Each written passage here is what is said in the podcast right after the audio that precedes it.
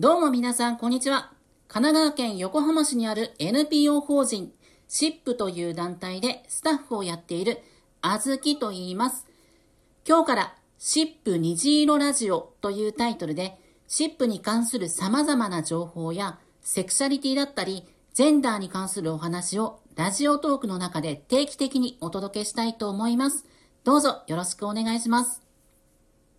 1回目ということで今回お届けするテーマはこちらシップって何？どんなことをやってるの？という入り口のお話からしていこうかなと思っています。いきなり、どうも、シップですって言われても、え、船ってなりますもんね。それでは、最後まで楽しんでいってください。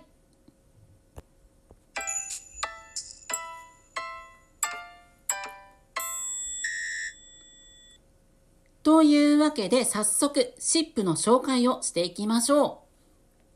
シップはいわゆるセクシャルマイノリティ LGBTQ の人たちが自分らしくありのままに健康に暮らしていける社会を目指して活動しているいわゆる NPO 法人です。港町横浜の風景とそこに浮かぶ船がロゴマークになっています。具体的にはどんな活動をしているかというと、大きく分けて3つ。1つ目がみんなに届くネットワーク作り。LGBTQ って言葉は知ってるけど身近に感じたことがないとか、どういうふうにサポートしたらいいかわからないっていう行政の人とか、学校の先生ってとってもとっても多いと思うんですね。そういう人たちとうまく協力して、当事者をサポートしてしていけるシステムを作っていこうっていう取り組みがこれになります。例えば、各自治体と連携して当事者の居場所や相談機関を作ったり、当事者が学校とか行政の場で講演するみたいなことをやっています。そして二つ目、LGBTQ の当事者同士がつながれる場所を作ったり、正しい情報を伝えることです。これもすごくすごく大事なことで、同性のことを好きになってしまったけれど、親にも友達も絶対言えないし、周りに同じような人もいなくて孤独を感じるみたいな人っていっぱいいっぱいいるんです。それから、うん、性別を変えたい気持ちを学校や職場で理解してほしいけど、どこから手をつけていいかわからなくて、ネットでいろいろ調べてみるけど、実際他の人がどうしてるか知りたいとか、情報を集めたいっていう人も多いはずなんですね。そういう人たちのための場所をシップではたくさん用意して待ってます。具体的には、近い世代だったり、近いセクシャリティの人同士が出会って、みんなでお話をする交流会を開いています。そして3つ目が、心と体の健康。体のことで言えば、HIV や性感染症の検査を定期的にやっています。そして、心のことでは、うん、カウンセラー、いわゆる臨床心理士との1対1のカウンセリングや週1回の電話相談をやっています。シップは以上この3本柱で LGBTQ 当事者の一人一人が自分らしく生きていけることを目指して活動しているわけですね。今回はこの中の一つである当事者の居場所づくりとしての交流会イベントについて簡単にお話ししようと思います。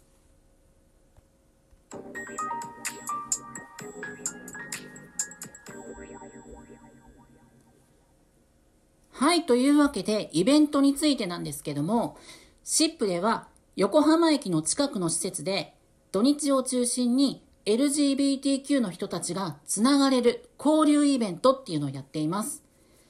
例えば、男性が好きな男性を対象にした喋り茶、女性が好きな女性を対象にしたテーマトーク、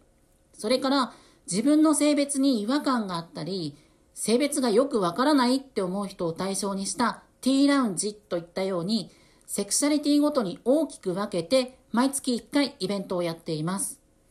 それから、セクシャリティじゃなくて年代別に分けたイベントとして、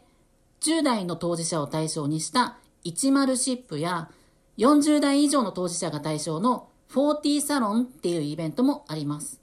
あとは、当事者のご家族を対象にした家族の会っていうイベントもやっています。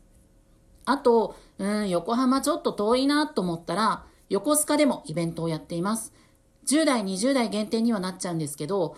カフェシップポート横須賀っていうイベントがあります。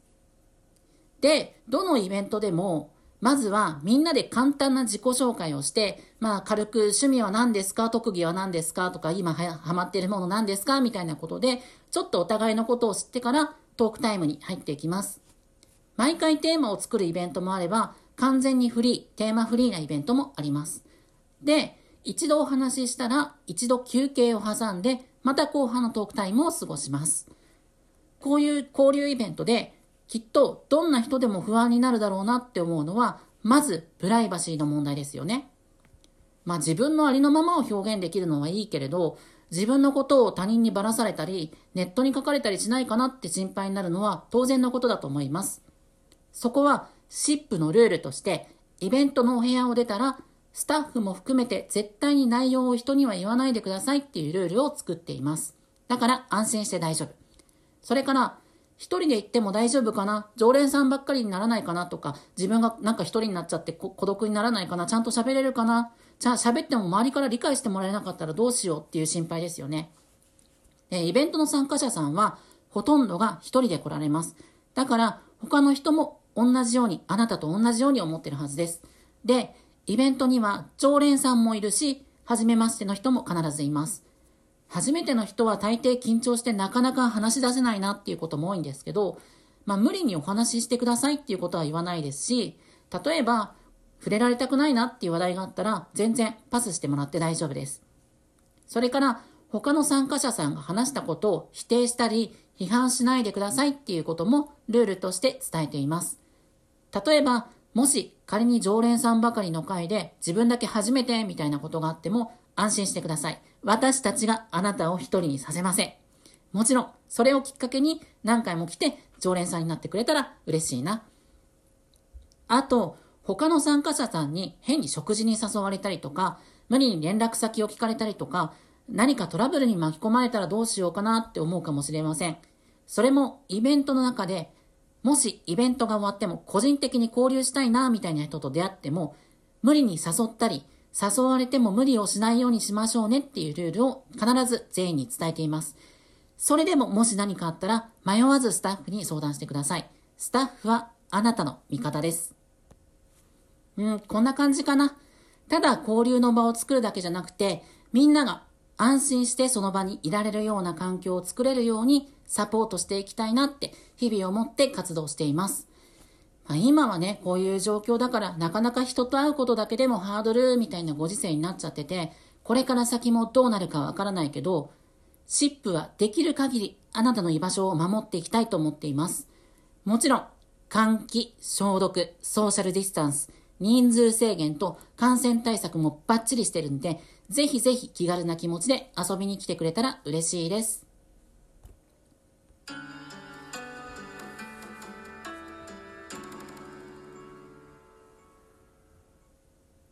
というわけで今回はシップってどんなことをやってるのっていうお話を簡単にしてきました。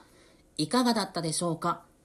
シップ虹色ラジオではあなたからの質問やメッセージを募集します。仕事の悩み、学校での悩み、シップの活動に関することから、おすすめの音楽とか映画とか、こんな企画やってほしいとか、毎朝何食べてますか？みたいなことまで、どんなことでも大丈夫。読めるお便りはできる限り読んでお答えしていきたいので、質問を送るのボタンからぜひお寄せください。読まれたくないときは読まないでって書いておいてくださいね。それから、このチャンネル、シップ虹色ラジオのフォローもお待ちしています。それではまた第2回のシップ虹色ラジオで